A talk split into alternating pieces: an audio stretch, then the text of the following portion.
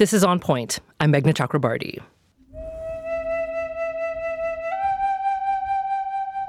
At the first treatment, I would bring all of the instruments I could carry. so I had a Native American flute. I had a ukulele.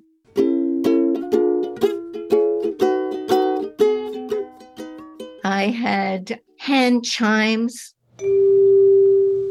that create a very resonant sound uh, in this very bright steel glass environment in the chemotherapy unit. The chemo unit is at the Center for Integrative Therapies at Boston's Dana Farber Cancer Institute. The patient Suzanne Hanser was working with had metastatic breast cancer. And I would just improvise on some of these instruments and say, we're just going to try some music and just let me know if you like it, if you want more, if we should try something else. And then I would just suggest sometimes that they just breathe with the music or suggest that they just imagine being in a beautiful, comforting place. Suzanne is a professor of music therapy at Berklee College of Music. The women had agreed to work with her on research investigating the effects of how music changes a cancer patient's psychological and physiological responses to treatment. And in the second session, we would start with what they really appreciated from the first session and had the opportunity to improvise with me. So I had a rain stick, something very simple to play, but when you close their eyes, it often transports you to a rainforest or a waterfall. And we improvised and created this musical atmosphere for chemotherapy. In the final session, we did some of that and also provided an opportunity for each woman to write a song. And I remember one woman saying, Well, there's just no way I could write music. And I said, Well, perhaps there's something important you want to say to someone, someone that you love, someone who's cared for you. And she said, Oh, I don't know. I don't really can't think of anything I'd like to say right now. And I said, Well, how about writing a song to someone? She said, No, I, I don't really think so. And then I said, Perhaps you'd like to write a song about our experience. You seem to have enjoyed our music therapy sessions. And she just started singing. The music is here, the dancing is here, back and forth we go. The music will help me, the music can aid me. I think that it really will help. It is here when I need it. It is here when I want it. The music will be right for me. Who would have thought? Some of the women participating in our study said, I never thought chemotherapy would be fun. But, you know, in these sessions, they were providing a really beautiful atmosphere for processing what they were going through there's a lot of research out there that speaks to the many physiological changes that happen during a music therapy session uh, decreased heart rate, decreased blood pressure, their perception of pain. Individuals who had chronic pain, they didn't necessarily have their pain go away, but several reflected on how that process where they were listening to very meaningful music changed, well, the way that they experienced pain. For one person, he said that the throbbing nature of his pain improved and it became less noticeable. If a person sees that they can manage the pain, that the pain they thought was constant can actually change while they're engaged with music, then they know that they can somehow take control of this pain.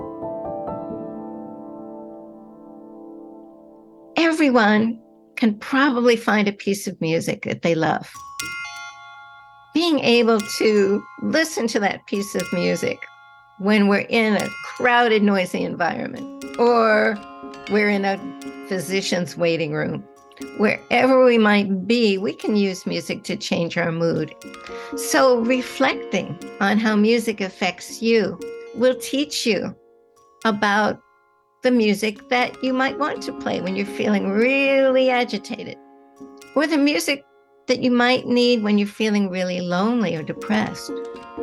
A musical experience that engages someone, that makes them dance, that makes them think, that makes them remember, that helps them go back to a wonderful opportunity to live life to its fullest.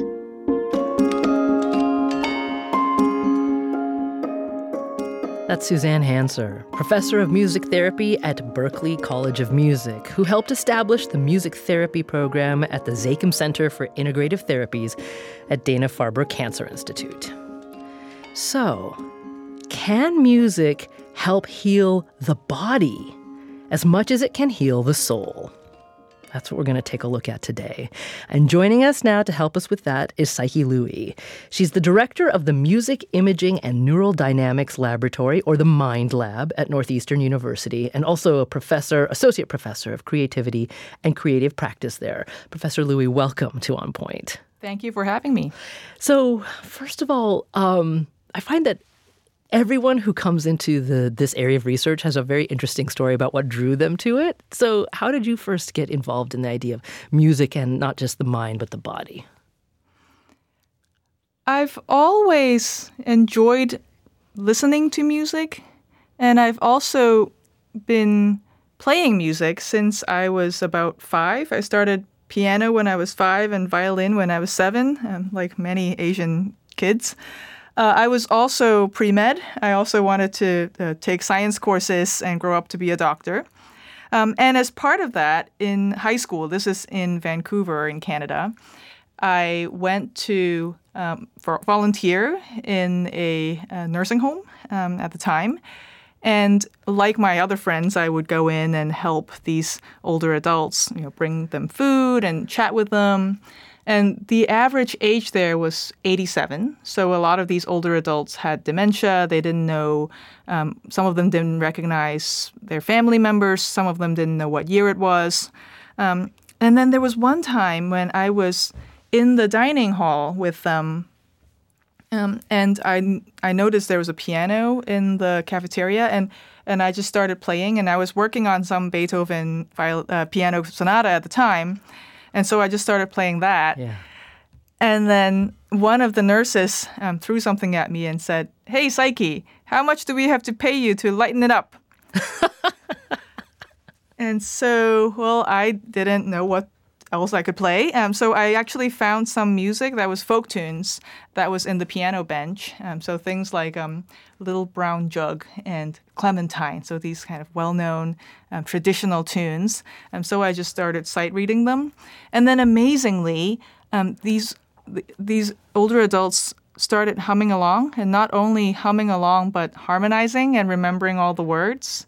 and so these are some of these folks are um, so far along in, in dementia that they didn't really know sentences. They couldn't Yeah. can finish their, their own sentences. But for them to remember all the words and to remember the harmonies, um, they, something must be getting through to them. So that really made a strong impression on me. And I ended up studying psychology and music and doing neuroscience of music. Okay. I have to let people know since you can't see uh, uh, Professor Loui right now, you're wearing the best T-shirt.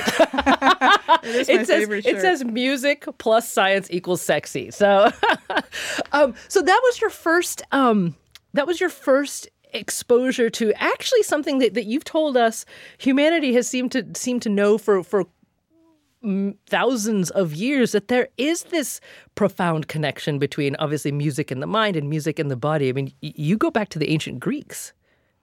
Yeah, in some ways, um, like Pythagoras, ancient Greeks knew that um, there is some vibrations in sounds. Right? Sounds are, after all, vibrations of air molecules uh, as they hit their, your ears. Um, and it was since ancient Greek times that we knew that sounds that were related to each other in mathematical ratios tend to sound good together, right? So if I if I could just have my violin with me here, um, if I play an A, that's 440 hertz, so 440 cycles per second, um, and uh, in, in general. And so, but, but if I play an octave above that,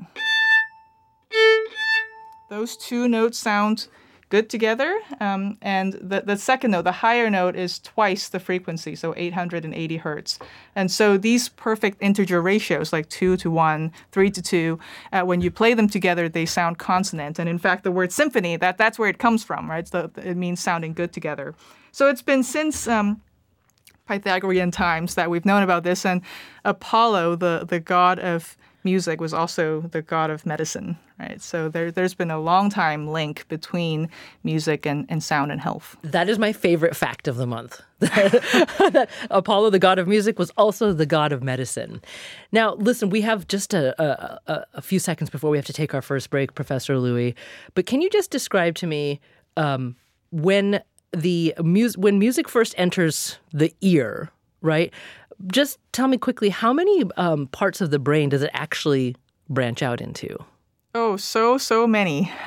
um, maybe not every single part of the brain, but many, many areas of the brain. And I should say that music doesn't only start with the auditory system, right? So we think in general um, that sounds hit your eardrums and with certain uh, vibrations. And, and so it starts with the auditory system. But of course, when I'm playing violin, you're also watching me, right? Yeah. So there's this auditory and visual connection. And then you're also um, using your attention, you're also using your working memory. So all these different cognitive uh, and and emotional areas are involved. So I would say maybe hundreds. Wow, and uh, also uh, motor movement, reward, motivation, all those things. Yes. So quite a complex reaction we're having when we watch and hear music. When we come back, we'll do an experiment. Okay, right. you brought your violin here, Professor Loui. So let's do that. We're talking about music and the body this hour. This is on point.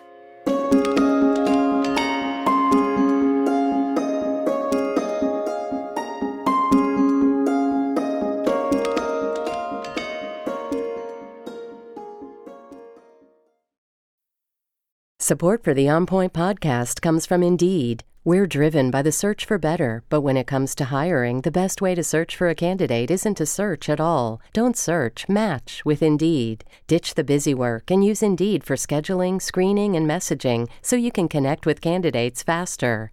And listeners will get a $75 sponsored job credit to get your jobs more visibility at Indeed.com slash OnPoint. That's Indeed.com slash OnPoint. Terms and conditions apply. Need to hire? You need Indeed. The world's clean energy future relies on ancient elements still in the ground. Without mining, there will not be a clean energy transition. But pulling them out of the ground comes at an environmental and human cost. Mining is intrusive, but the results are the building blocks for products that we use every single day. I'm Meghna Chakrabarti. Join me for Elements of Energy Mining for a Green Future five consecutive episodes right here. So make sure you're following this podcast.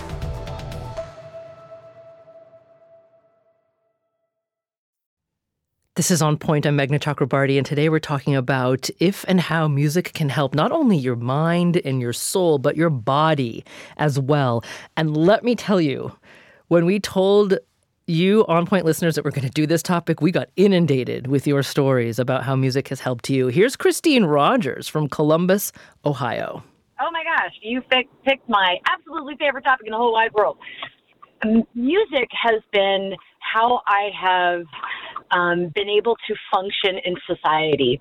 It's stayed with me, whether it was the Red Hot Chili Peppers Stadium Arcadium album and Coldplay's X and Y in 2005 and 6 that got me through um, the first stages of recovery from an eating disorder um, to the Bach Brandenburg concertos that just are my go to when I'm feeling nostalgic or missing family. So that's Christine in Columbus, Ohio. Richard also called us from Shenandoah County, Virginia. And he had quite a story. Earlier this year, his best friend, a police officer, was killed in the line of in the line of duty. And Richard's friend had been married only a few months. So one night, after a church vigil, vigil his friend's widow called him and said, I can't sleep. And I said, I don't know how you can sleep. Uh, I can barely sleep. So I sang her the first verse of Garth Brooks' song, The Dance. Looking back on the memory of the dance we shared beneath the stars above. For a moment, all the world was right. How could I have known that you'd ever say goodbye? Within the, the end of that few moments, I heard her sleeping. So that was definitely a benefit from being able to sing a nice song, you know. It's Richard from Shenandoah County, Virginia. Professor Psyche Loui is with us today. She's director of the Music, Imaging, and Neural Dynamics Laboratory, or the Mind Lab, at Northeastern University. And Professor Loui, you were nodding there when you heard Richard say that uh, just singing that one verse from Garth Brooks helped her his grieving friend fall asleep. Why, why were you nodding? I think there's something about music that can relax and also reduce agitation. Um, we actually had um, a, a, former participant in, in my studies who had um, lost her mother um, and she was grieving for her mother. And in doing so, um, she sought out some brain stimulation treatment, actually. Um, and, and she actually was quite sad to report that after receiving the brain stimulation, she no longer felt the emotions that she used to feel for music.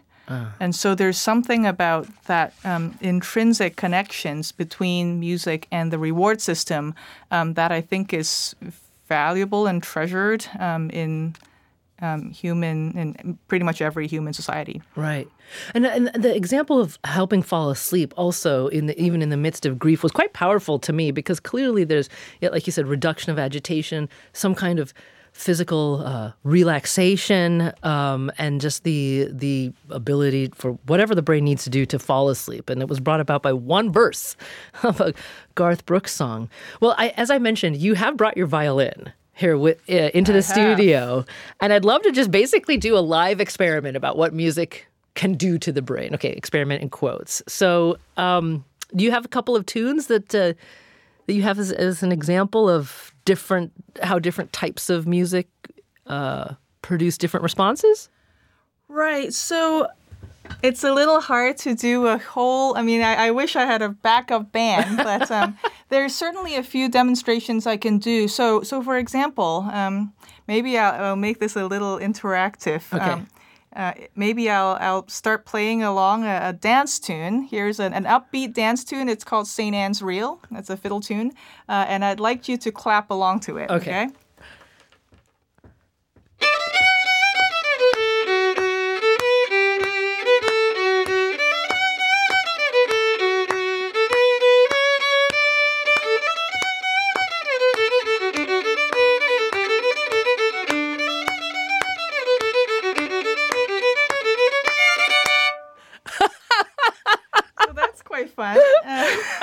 On beat. I didn't throw you off, did I? Yeah, absolutely. okay. You stayed on beat, right? And and it turns out that there's this famous um, parrot called Snowball that can also dance to uh, on beat to music.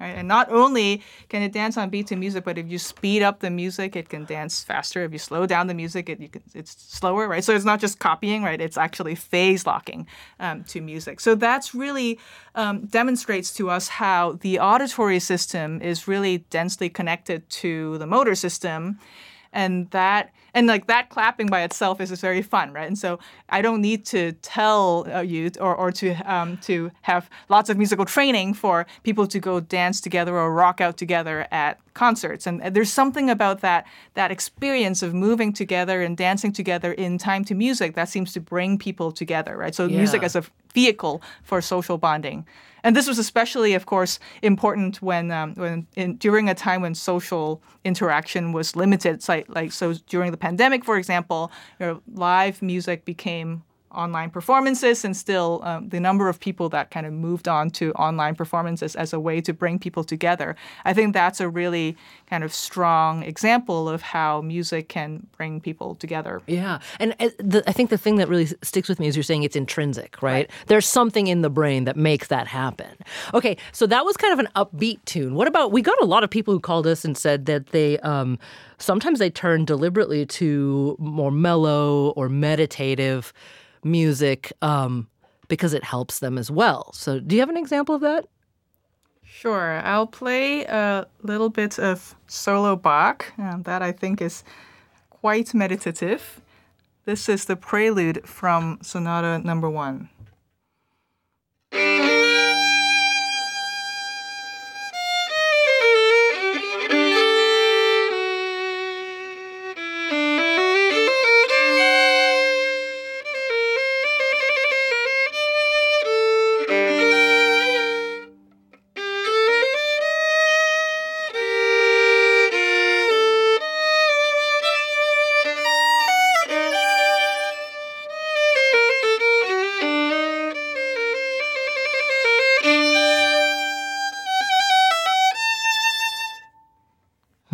So that's a slower and more reflective tune. Um, I think there's something about the solo violin that um, can be especially um, introspective as well. Um, and of course, Bach wrote so many tunes, some of which are originally dance tunes. Um, this was not one of them. So, um, so you, you hear a more variable tempo. You hear more differences in uh, in harmony. And so I think that added complexity um, maybe brings folks to be a little bit more um, kind of out of the groove mode and into the more absorbed um, yeah. kind of listening mode. And since we're trying to understand today, then what impact that experience of the music might have, not just on the mind or emotions, but the body as well. I mean, what do we know about that?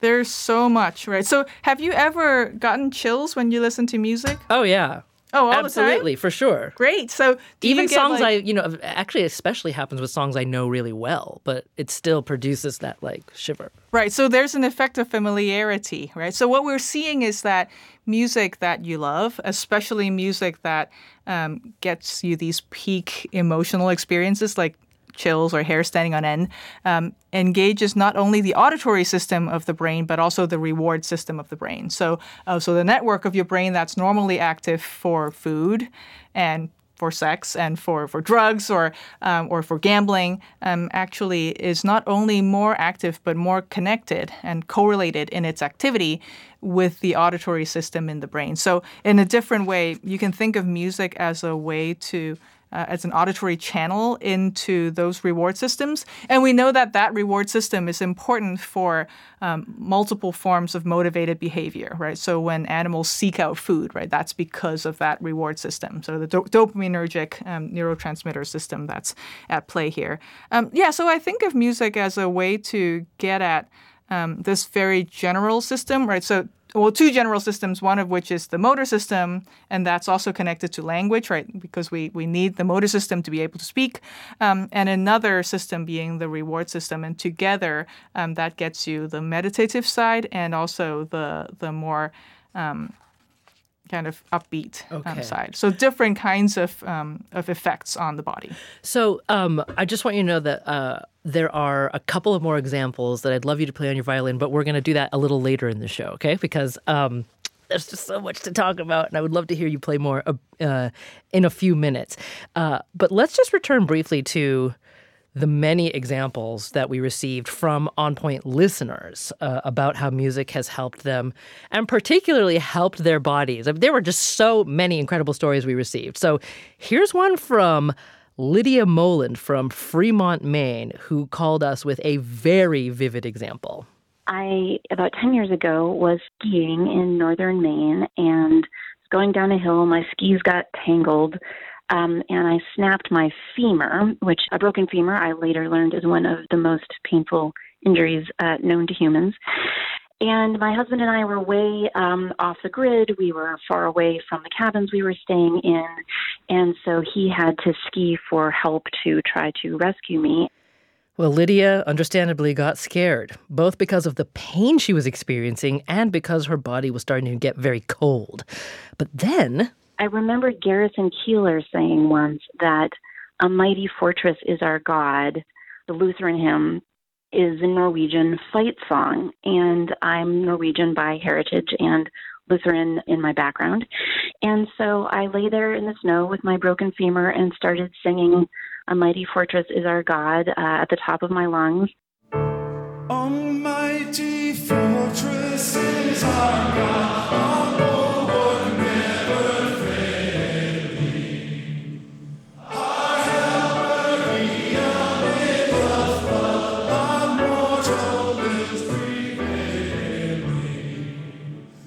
I got tired of that, I sang every other song I could think of. And when help finally arrived, um, everyone was shocked at how conscious and coherent and calm I was.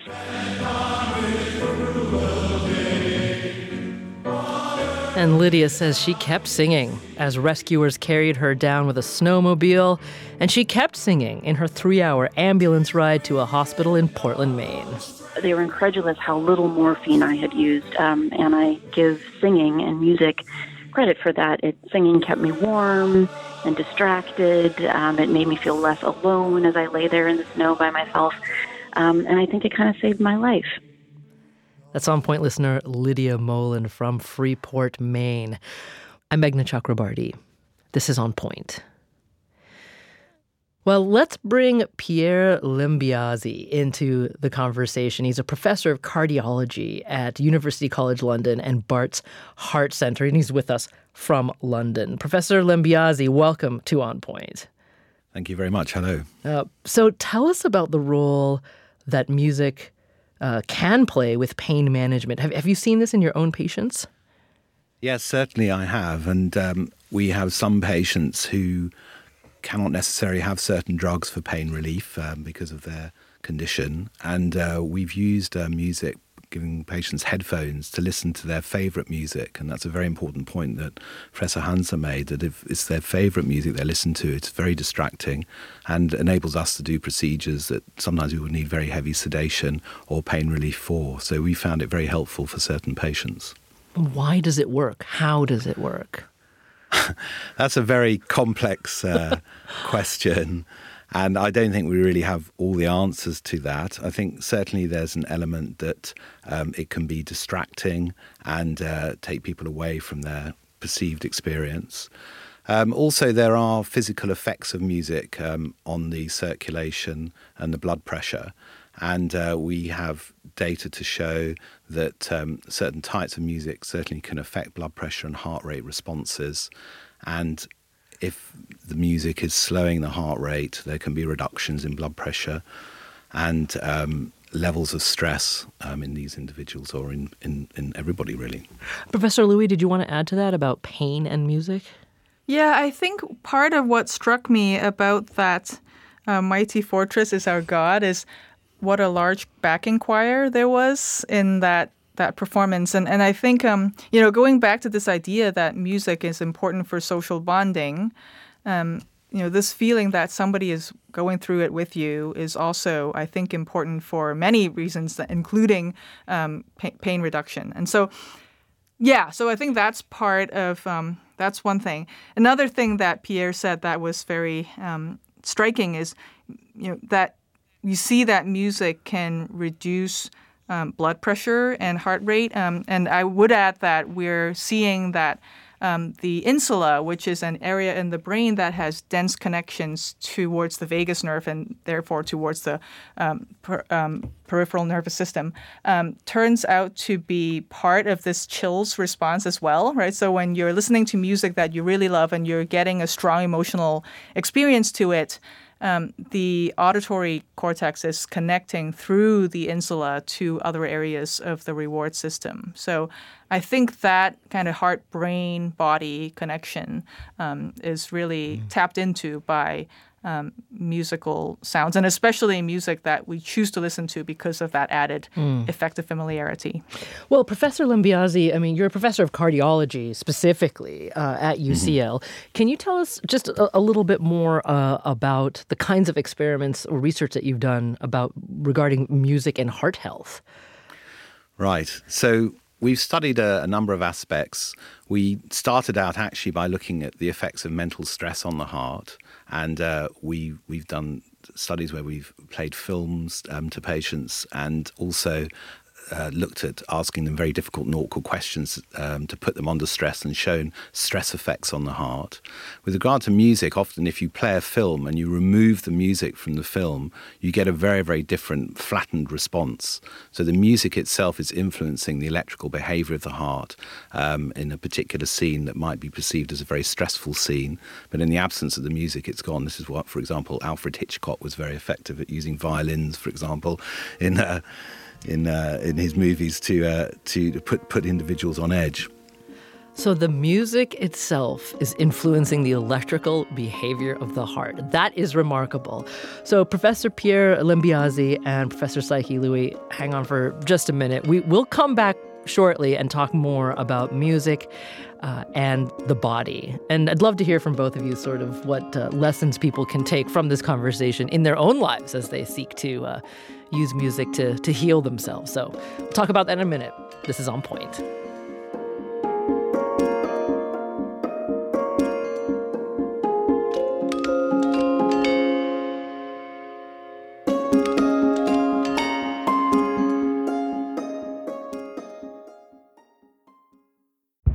Did you kill Marlene Johnson?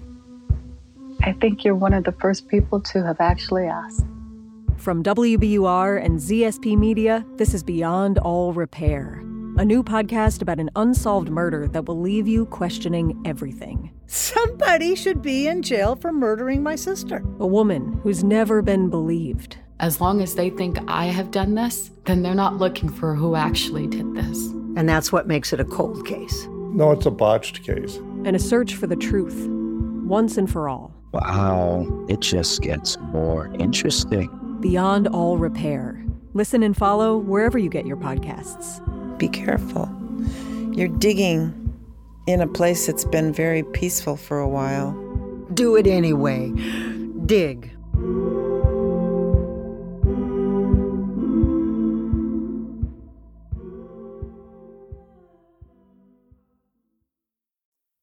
This is On Point. I'm Meghna Chakrabarti, and today we're talking about music and its healing power, not just on your emotions or your mood, but maybe even the body as well. Pier Lambiase joins us. He's in London, and Psyche Loui is with us as well. She's right here in the On Point studio. Uh, and, and Pier and Psyche, as I keep saying throughout the hour, we got a tremendous response from listeners when we told them we were going to talk about this. So I want to share a couple more of their stories first. This is Michael Alexander. He called us from Los Angeles. And he works in a nonprofit uh, in the performing arts world, and he's been doing that for a half century.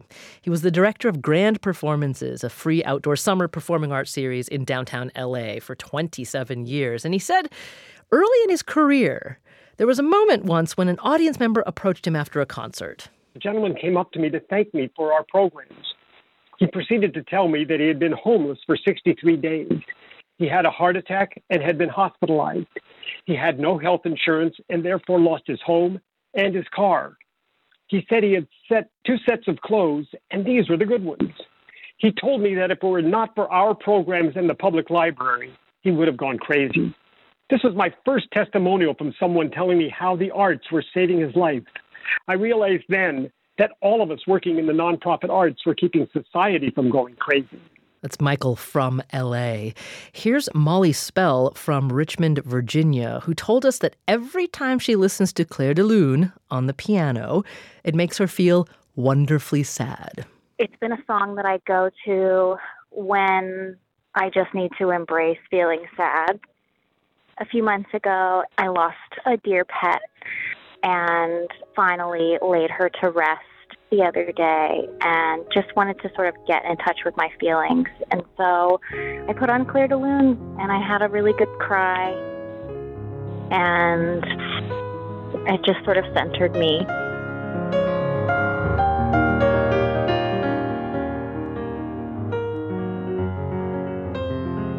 That's Molly from Richmond, Virginia. Thank you, Molly, for that story. Uh, Professor Loui, I have to say, we have um, very keen listeners in the On Point audience, and Sue Torrey wrote in on Facebook uh, regarding the reel that you were playing earlier Oh. and that I was clapping to. And Sue says, Meghna! Exclamation point. You are clapping on one and three. That's okay for a traditional reel, but uncool otherwise. Uh, please ask Professor Loui about the difference between clapping on one and three versus two and four. Oh, that's so fun. right, and I think um, there's something about you're supposed to clap on the backbeat, right? I mean, this idea of playing on the backbeat, that's playing with your expectations. And I think that gets into why groove, why people love groovy music so much, right? Like this idea that, oh, I can, if I got a groove, then I have a, I'm having a better day already. Um, and so let's do a little demo, right? Okay. So you know um, Billie Jean? Yeah, of course. that, that song. So one, two, three, four.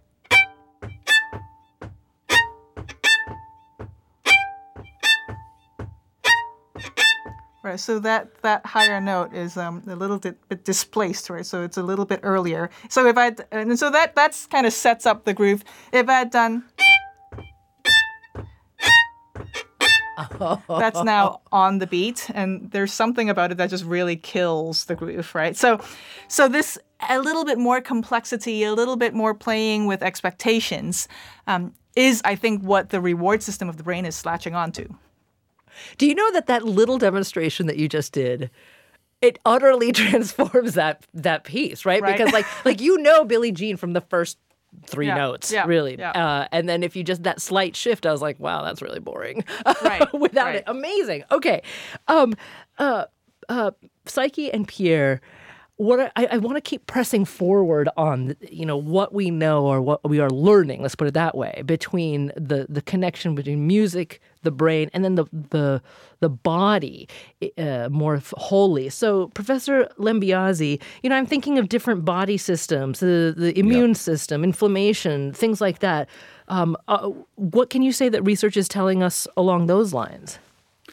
Well, I, I can I can start with um, things that are much easier for us to measure. So, Okay. for example, with the cardiovascular system, um, there's very very good work that's shown that certain types of music or certain operatic um, arias, for example, Nessun Dorma, they have a, a frequency of six cycles per minute. And when when uh, individuals listen to that, there's an entrainment that happens. There's an alignment that occurs between the blood pressure and the heart rate. So there are natural biorhythms of fluctuations in blood pressure um, called Mayer waves. They, they're the same cycle, the same frequency as, uh, for example, Nessun Dorma. And it's this alignment that is thought to result in people appreciating the music more and getting this uh, and, and really um, getting an emotional response with, with the music. Mm. Um, No, I was just going to quickly quickly um, yes. jump in here. Forgive forgive the interruption, Professor, but Sure. you know, uh, it just occurred to me that we're um, referencing a lot of Western music, but of course, music Yeah. is a totally universal thing to humanity. Mm-hmm. So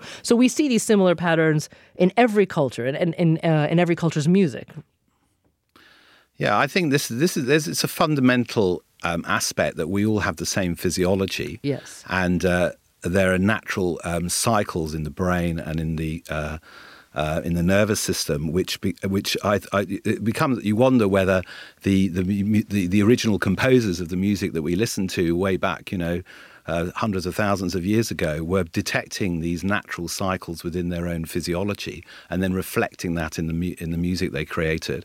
Um, it, it was basically with a drum, and that then also gave them a a, sensa- a positive sensation, and you get this sort of positive feedback from the music. It could be something as fundamental as that, because there are natural oscillators in the brain, as it were, um, which control our respiratory breathing rate, our heart rate, and other physiological processes. Mm. Professor Loui?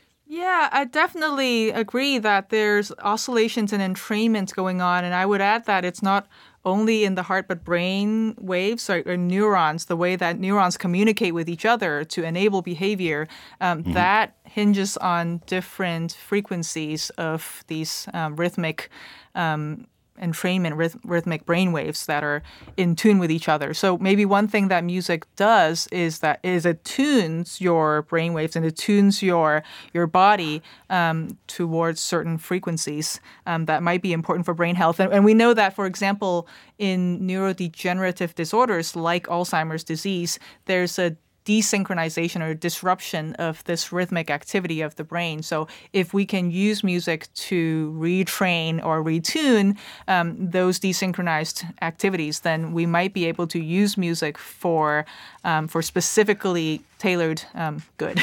Yeah. So, can you tell me more about that? Because this comes up over and over again about music and memory, uh, and then specifically in, in patients who are suffering dementia or Alzheimer's. I've heard I've heard any number of stories. I mean, you started with one, right? Right, and I think it's um, that's also a really important point about culture, right? So every human society has music, but it has different forms of music, even though they might all have sound or they might use bodies to make sounds, but the sounds that come out are quite different, right? So the musical scales in Chinese culture, for example, is quite different from musical scales in Western cultures. Um, but I think what the brain is able to do, right, regardless of culture, is form form expectations for the sounds that are common in your culture. So in a way, the culture is a kind of filter, and I think that um, there are certain times during your lifespan, like let's say during adolescence. Uh, uh, when music is especially rewarding, right? So if you ask an older adult, you know, think about music in your life that has been especially important for you,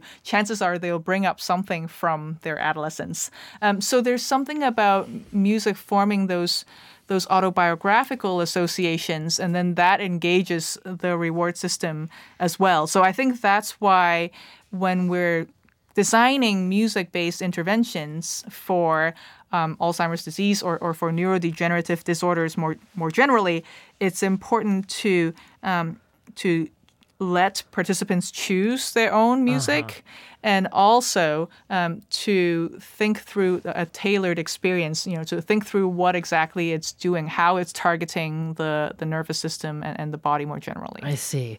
Uh, professor uh, Lambiase tell me more then. We, we, we talked about um, some things that we can more easily measure in the body as it responds yep. to music. Are there other systems that we have seen that music is having an impact on? Well, um, if you you certainly can measure the things that we can measure are pretty crude, really. So mm-hmm. you can measure skin conductance, which is a measure of sweating and uh, the blood flow within the skin. You can also measure blood flow in the brain. So there's evidence that in in time with changes in blood pressure which occur, you can also measure changes in cerebral blood flow which correlate with the effects on blood pressure. So there are some simple things that we can measure that that align with these um, responses to the music when you ask about immunity and uh, whether your immune system is affected by music, there's very early data to suggest that the vagus nerve influences the immune system as well, um, and also. Um, there could be effects that we're not even really touching upon yet that could be influenced by music as well through the autonomic nervous system, which supplies the whole, which uh, regulates the whole body at a subconscious level. The vagus nerve, remind me what that is. The va- there are two types of nerves. One's with adrenaline, that's called the adrenergic system. That's why your heart rate goes faster in a fight or flight response. And the vagus, which slows the heart down. It's a it's a relaxing uh, nerve, as it were, for the nervous for the for the circulation and for the gut and um, other organ systems. And uh, it has an important um, effect on um, uh, even your uh, the uh, triggering of heart rhythm disorders, for example, which is our field, is if people who faint frequently, they have a very strong, we call it a vagal response, a, a vasovagal faint, when that reflex is much too strong and they faint much more easily, and that's due to this increased activity of the vagus nerve. And actually, there are a large number of ganglia nerves um, around the heart, which are now we're starting to target for treatment to prevent dangerous heart rhythms or even to treat recurrent fainting. Wow. I'm Meghna Chakrabarti. This is On Point. So I want to ask uh, about if there's another side of, to the coin here, right? Because we've been talking about the positive impacts uh, of of music here. Uh, Professor Loui, uh, can can certain types of music or notes or rhythms or tones, uh, you know, have a, a negative impact? If that's even sort of a way of looking at it. Well, I guess if it's too loud, then it could blow out your ears and it would hurt your auditory system. Um, I mean, but there are some folks that um, you know think uh, maybe use music in an unhealthy way. So, for example, um, you're using music to um, to regulate, uh, or instead of regulating uh, um, a mood change, kind of using it to stay in an unhealthy ruminative state. Um, so, um, so we have some survey scales to look at that, the healthy versus unhealthy music use um, scale. But um, yeah, but I would say in general, music because it is engaging so many different areas of the brain, and it is um, a reward seeking, right? So looking for music in itself is something that's kind of a proactive and um, um, activity that gives you this sense of agency, which is helpful for, for many different kinds of motivated behavior. Um, I think just the act of looking for music to listen to and then listening to it and kind of in training to it, clapping along and singing along is generally useful for um, you know for for health mm. and for well being and quality of life. Mm. Well, uh, Professor Lambiase, it occurs to me then the, the is there a a role for music or could could music be a tool an additional tool for physiological healing um, maybe in, in areas where traditional medicine sort of runs up against some some obstacles?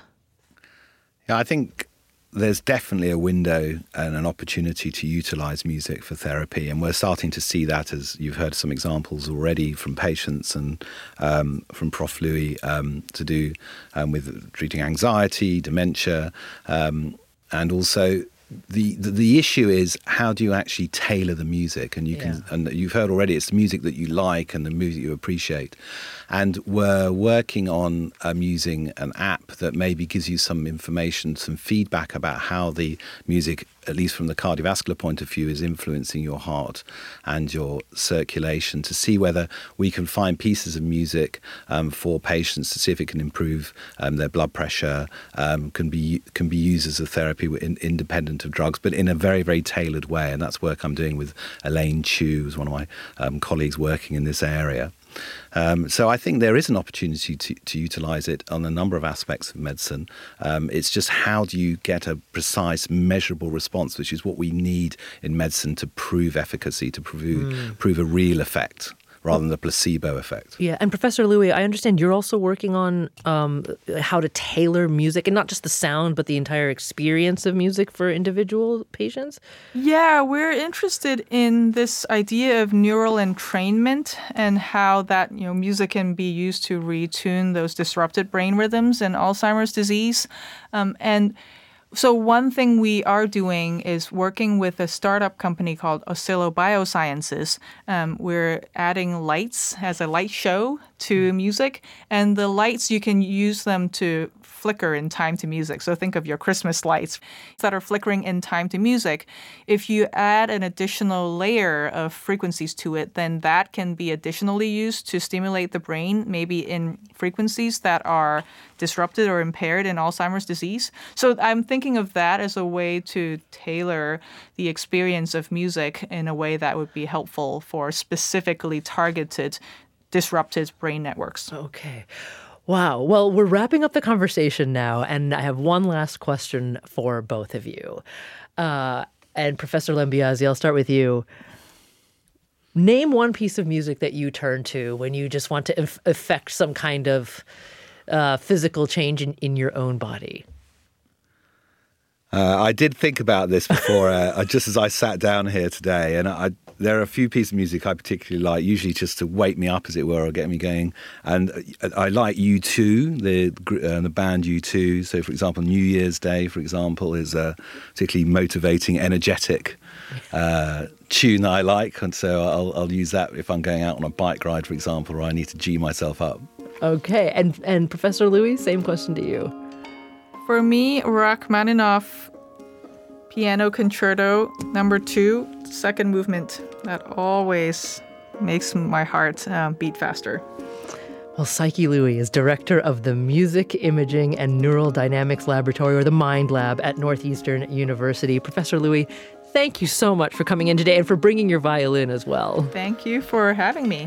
And Pier Lambiase, professor of cardiology at University College London and Bart's Heart Center. Professor Lambiase, thank you so much as well. Thank you. I'm Meghna Chakrabarti. This is On Point.